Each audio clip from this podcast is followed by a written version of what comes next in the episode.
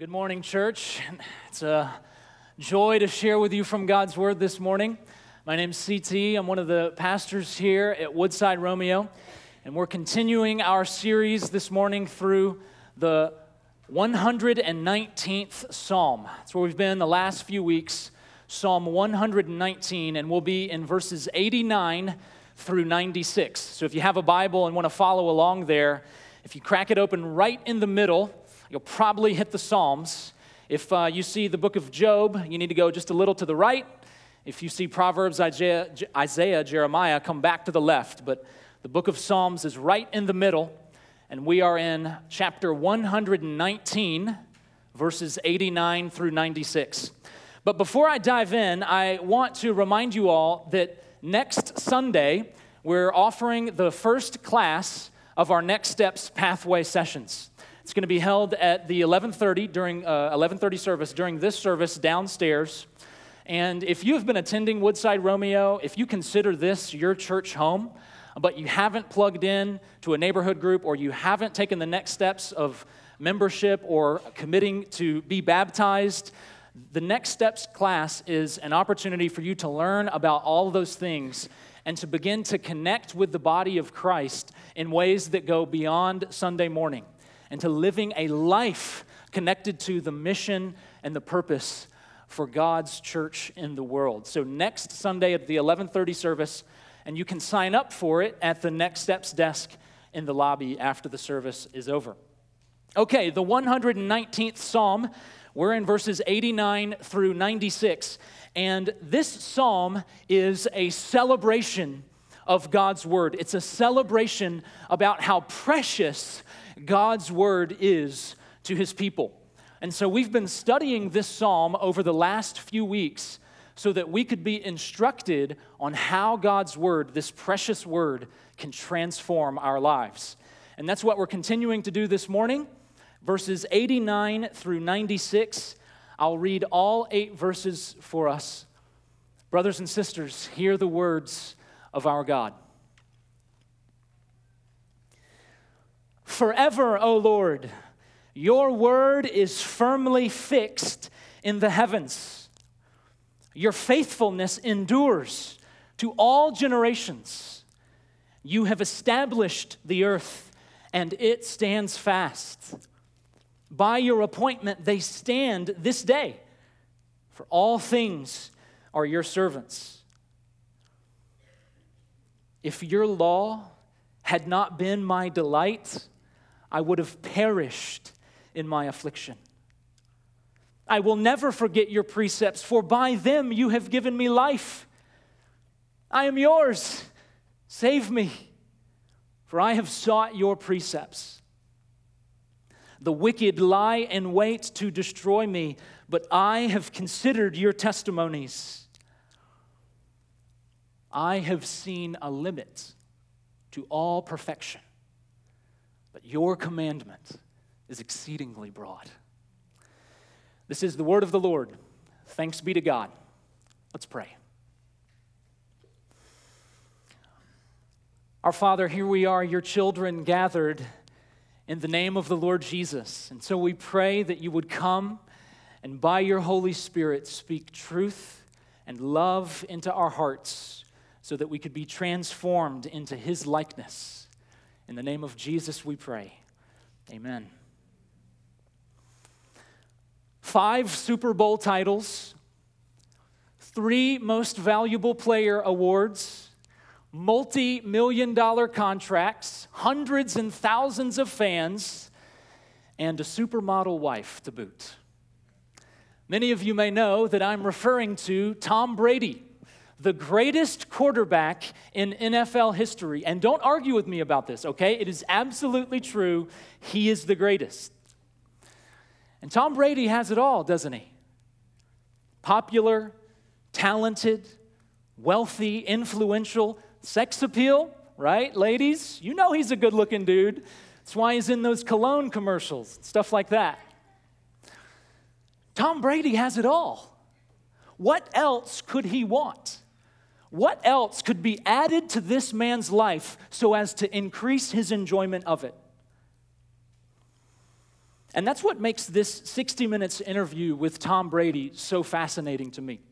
I was hoping to show you guys this clip, but because of copyright stuff, I'm unable to do so. But if you go on YouTube and search Tom Brady 60 Minutes, you'll probably find the minute and a half clip that I'm referring to.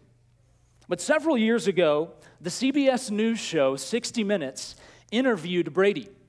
And the interviewer start, starts off by listing all of Brady's achievements, similar to the way I just did.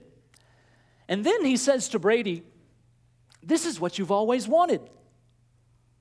Brady agreed and said, Yes, these accomplishments are what I've given my life to. But then Brady continued, Why do I have all these Super Bowl rings and still think there's something greater out there for me? I mean, maybe a lot of people would say, hey man, this is what it is. I reached my goal, my dream, my life is set. But me, I think, God, it's got to be more than this. The interviewer replied, Well, what's the answer? Brady responded, I wish I knew. I wish I knew. Tom Brady has it all. But if you watch that video, you can hear the longing in his voice. And despite having every earthly good we could imagine, you can still sense this unsettledness in his spirit. So, where will we find stability in life? Where will we find a solid foundation upon which to build our lives? Money and power and popularity and achievements and sex and material possessions and intellectual genius and artistic ingenuity and athletic ability. There's got to be more than this. All these earthly goods and enjoyments, but it's never enough on its own. And so the psalmist says in verse 96, I read it a moment ago, the psalmist says, I have seen a limit to all perfection. He says, I've seen wisdom, I've seen good looks, I've seen power, I've seen riches, but there is a limit to all this perfection. It doesn't last. Its satisfaction fades. It's never enough. So, where will we find stability in life? Where can we find a solid foundation upon which to build our lives? Well, the declaration of Psalm 119, verses 189 through 96, is this The stable life delights in the eternal word. The stable life delights in the eternal word. That's where we find stability, in the eternally stable word of God. And so let's see how the psalmist presents this truth to us. Look again at verse 89. The psalmist starts out Forever, O Lord, your word is firmly fixed in the heavens. So the writer declares God's word is settled, it is fixed in the heavens. And biblically speaking, the stability of the heavens contrasts with the instability and uncertainty of earthly life. Life on earth is full of ups and downs. Our health fluctuates, financial success comes and goes. Our relationships can be shaky, if not totally unpredictable. Our dreams are fulfilled, but then sometimes not so much. Earthly life is this seesaw of highs and lows. But heaven is secure. Heaven, scripture repeatedly tells us, is where the throne of God resides. Heaven is free from the topsy turvy effects of sin. That's why Jesus says in Matthew chapter 6, He says, Lay up for yourselves treasure in heaven, where neither moth nor rust destroy, where thieves cannot break in and steal. Moth and rust and thieves have access to our earthly goods. But treasure in heaven is secure from these things. And so the psalmist celebrates Forever, O Lord, your word is fixed in the heavens. That secure, unchanging, stable place is where the word of God resides. The prophet Isaiah, he famous, famously put it this way Isaiah chapter 40, verses 6 through 8. He said this All flesh is like grass, and all its glory is like the flower of the grass. The grass withers and the flower fades, but the word of the Lord remains forever. The stable life delights in the eternal word.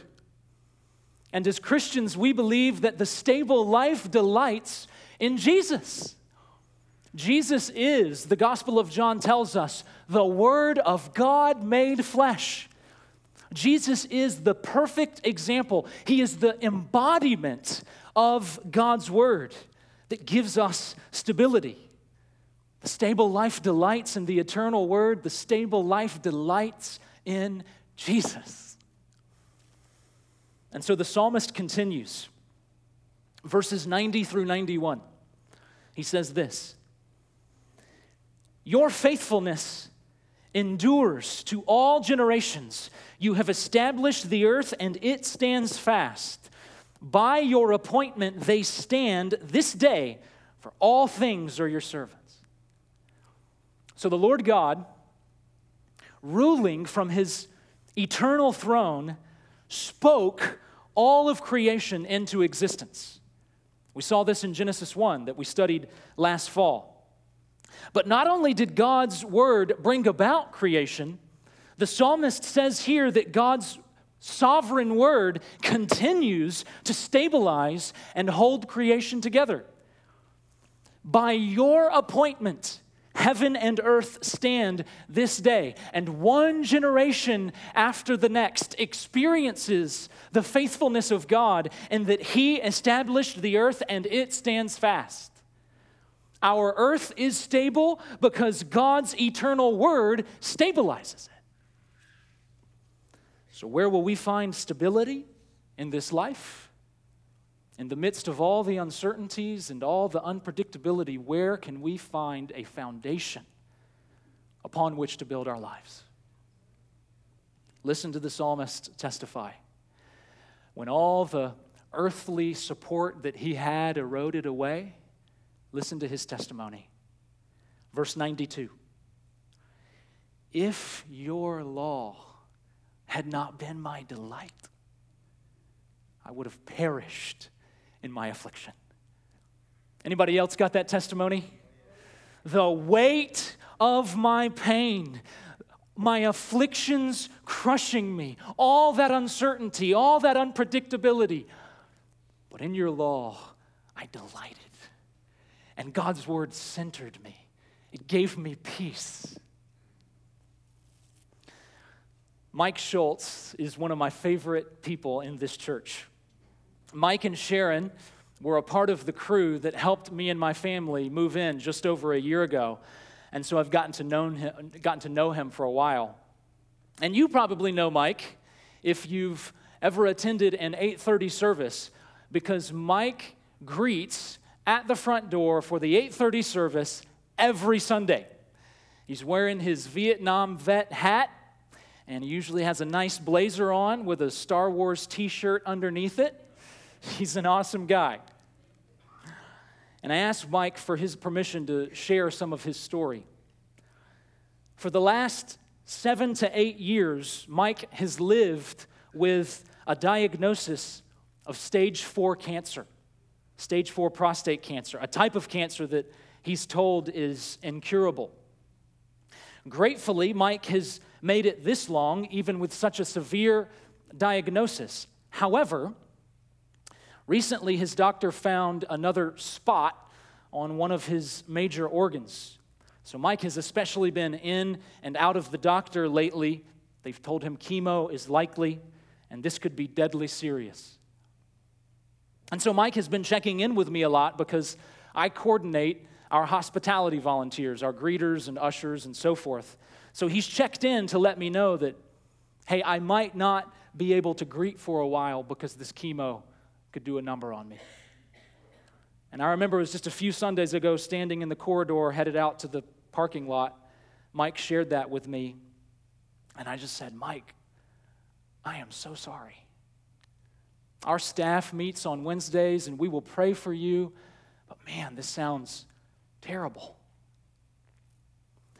And Mike just looked at me with the same joy and kind heartedness and peace that he always does.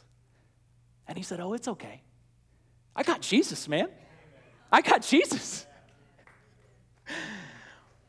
Guys, it's not money, it's not accomplishments, it's not good looks, it's not popularity that's going to save Mike or me or you from being crushed by our afflictions. It is the stable Word of God, the Word of God made flesh, Jesus. The stable life delights in the eternal Word.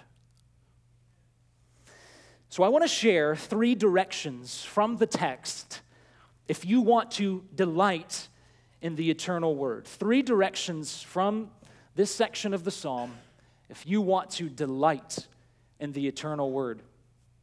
First, fix God's word on your mind. Fix God's word on your mind. Look again, verse 93. The writer says, I will never forget your precepts, for by them you have given me life. So, God's word, God's precepts are not just a Sunday morning experience for him. As important as corporate worship is, he says, I will never forget your precepts. Morning, evening, night, Monday through Saturday, at school, at work, at home, in the car, on social media, with friends, with family, when I'm alone, I will never forget your precepts. Your life giving word fills my mind and my heart always. And oh man, how much life have we received through the Word made flesh, Jesus? The eternal Word offers us eternal life. So let's fix our mind on Him who is our delight. You know, growing up, I wasn't much of a reader. I just struggled. Uh, I read real slow and I would zone out and so I'd lose track of the story. But I had a passion for Auburn University football. Okay, so Auburn is this university in Alabama, and they have a football team, if you don't know. I delighted in this team. And so, you know what I did read? The sports page of the Birmingham News. I would tear through that thing and cut out all the articles that had to do with Auburn's team and the Athlon Sports preseason media guide. It was this thick magazine with info on all the teams and players. I knew all of Auburn's players, where they went to high school, their hometowns, their height and weight, and I delighted in these guys. And it was like this back and forth. As I delighted in the team, I fixed my mind on whatever I could read about them. And as I fixed my mind on whatever I could read about them, I delighted in them even more. And so, in this way, I increased my passion and delight in this team by fixing my mind on whatever I could read about them. Well, it's the same way with Jesus and our relationship with Him.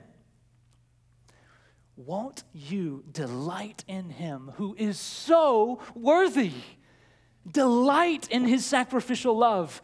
Cherish his grace. Glory in his power. Rejoice in his wisdom. And as you delight in him, fix your mind on his truth so that you'll delight in the Savior even more. Now, maybe you're thinking, okay, so how do I do that? Like, what strategies has God provided for me to fix his truth on my mind? So, here I'd say the two most standard strategies the Bible lays out for us to fix our mind on His Word, the two most common ones that the Bible almost assumes. First is attending to the regular preaching of God's Word, gathering for the public reading and proclamation of the Scriptures, which is what you're doing right now. Great. And hopefully, each week as you join us, you will hear compelling, biblically rich sermons that fix your mind and fill your heart with God's truth. And the second, the second most standard way for fixing our minds on God's word is through song.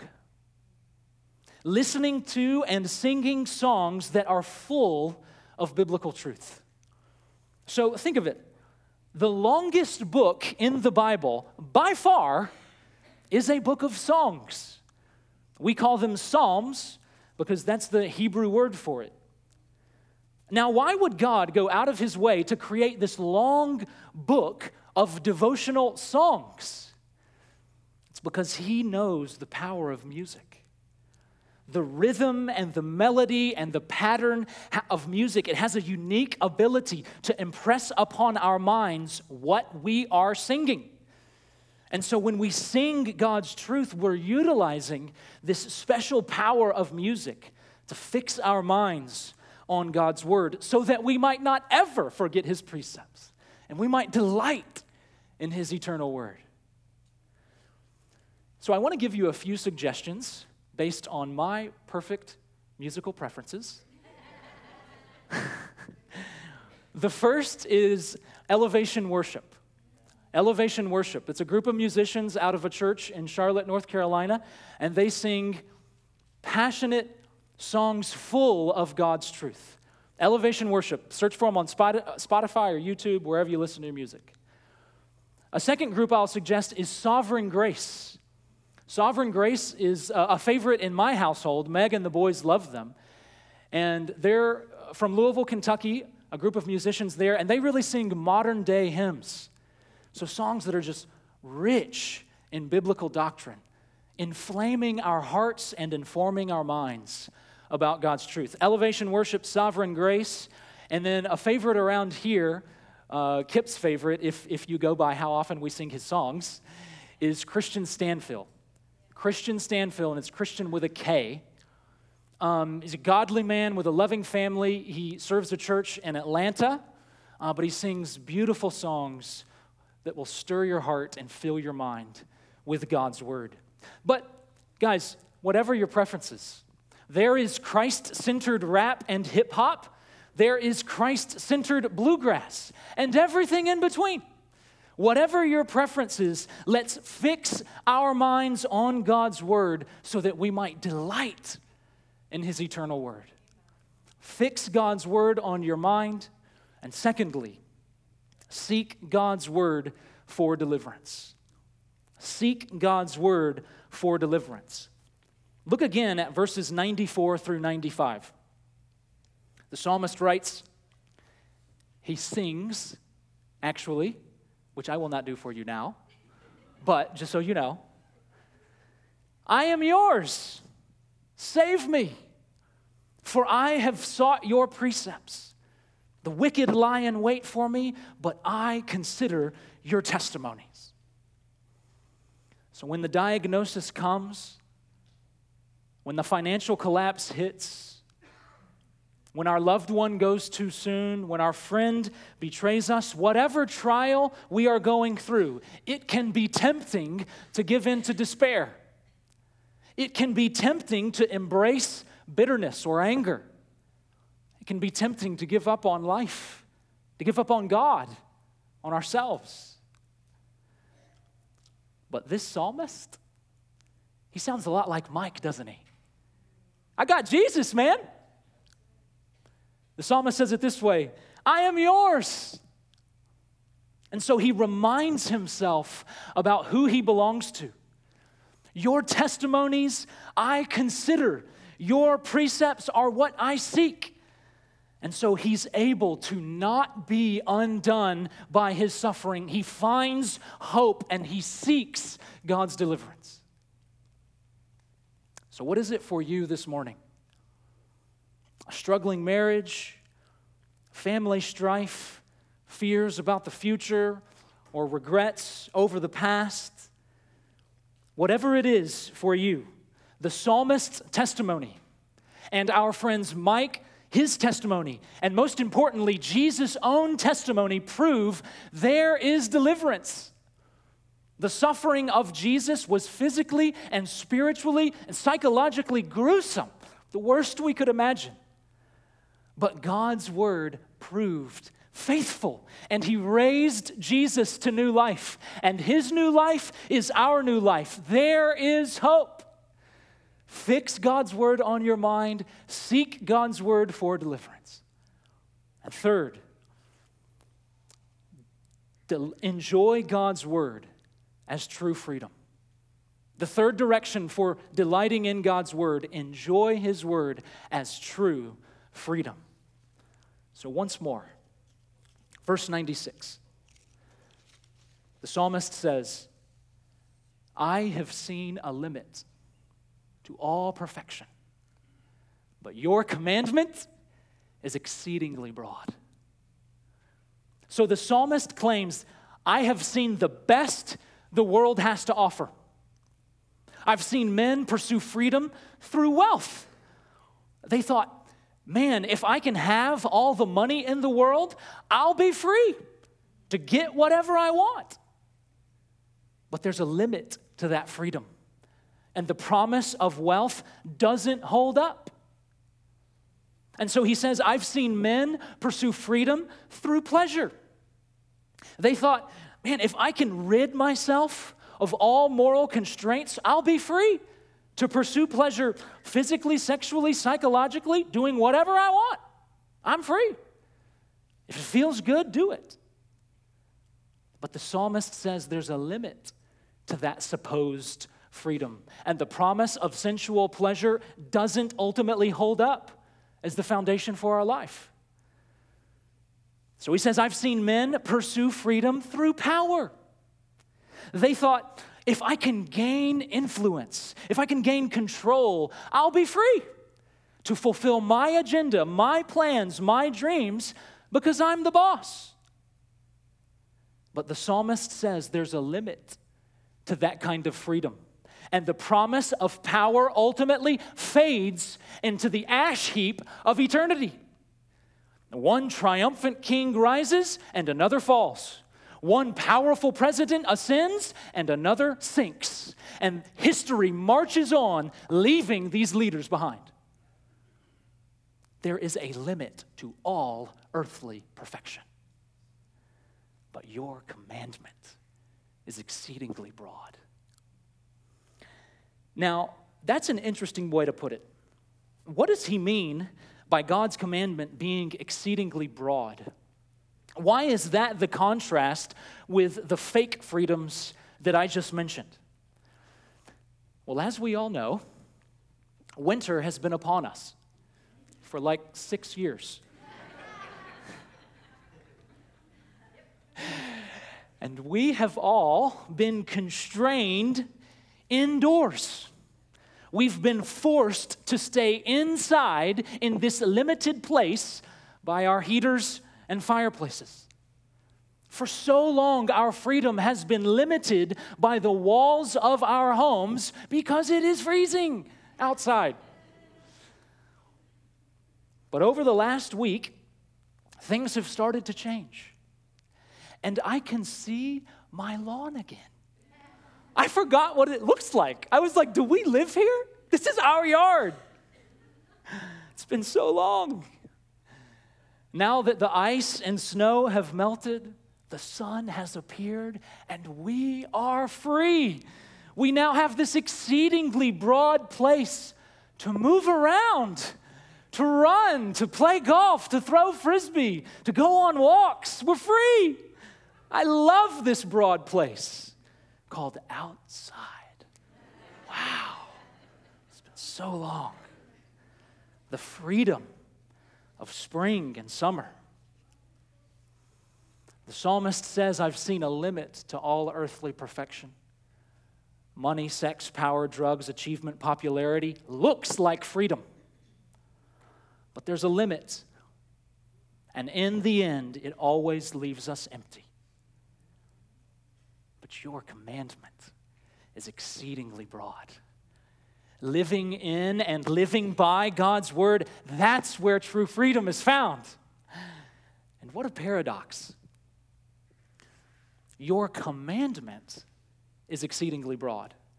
Commandments are things that put constraints on us normally, but God's commandment is exceedingly broad. God's commandment is where we find this freedom. How? Because He is our Creator. He designed life. He knows the way we were meant to live, and He made us to flourish, to thrive. And so when we live life in line with God's word, that is true freedom. Enjoy God's word as true freedom and delight in the eternal word, the stable life. Think of that contrast. Think of the contrast between Tom Brady and Mike Schultz. And I don't want to bash Tom Brady. I like him. I am not a hater. I'm hopeful he's a good man, and I cheer for him. I'm hopeful he's found hope in the Lord since that interview. But think of the contrast between Tom Brady and Mike Schultz. On a human level, there's no comparison. Hardly anyone could stack up against Brady. Physically, financially, fame, all the achievements. But I will take Mike's place any day. Though his body fails him, that man has true freedom. That man has a stability of soul that is priceless because Mike delights in the eternal Word made flesh, the Lord Jesus. I'll take Mike's spot any day. He's got Jesus. So, where will we find stability in life? Where can we find a solid foundation upon which to build our lives? Jesus says in John chapter 8, he says to his disciples, He says, If you abide in my word, you are truly my disciples. And then you will know the truth, and the truth will set you free.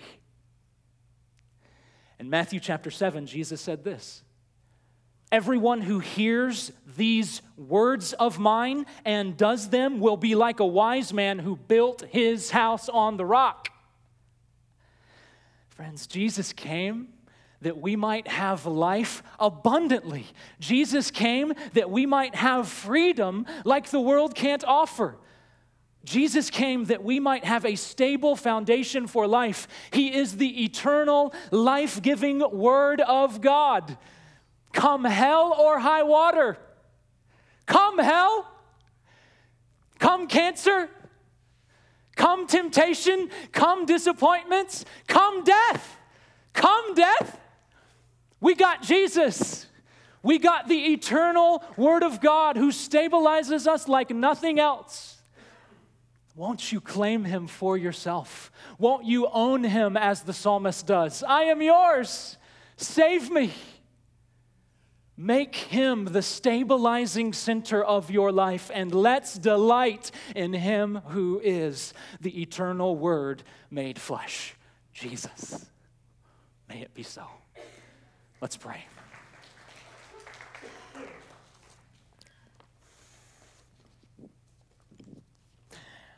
Our Father, we come to you this morning and sing with joy we sing with joy in the face of pain and disappointment. We sing with joy in the face of cancer and sickness.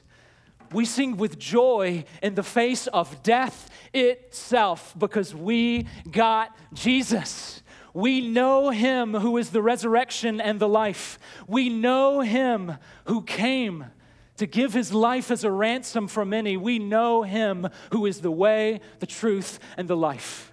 And so, won't you come, Father, and in this place stir our hearts, touch our lips, that we might declare your praise as never before. Move in us, God, so that we might make him our center and we may experience the good life, the stable life that we were meant for.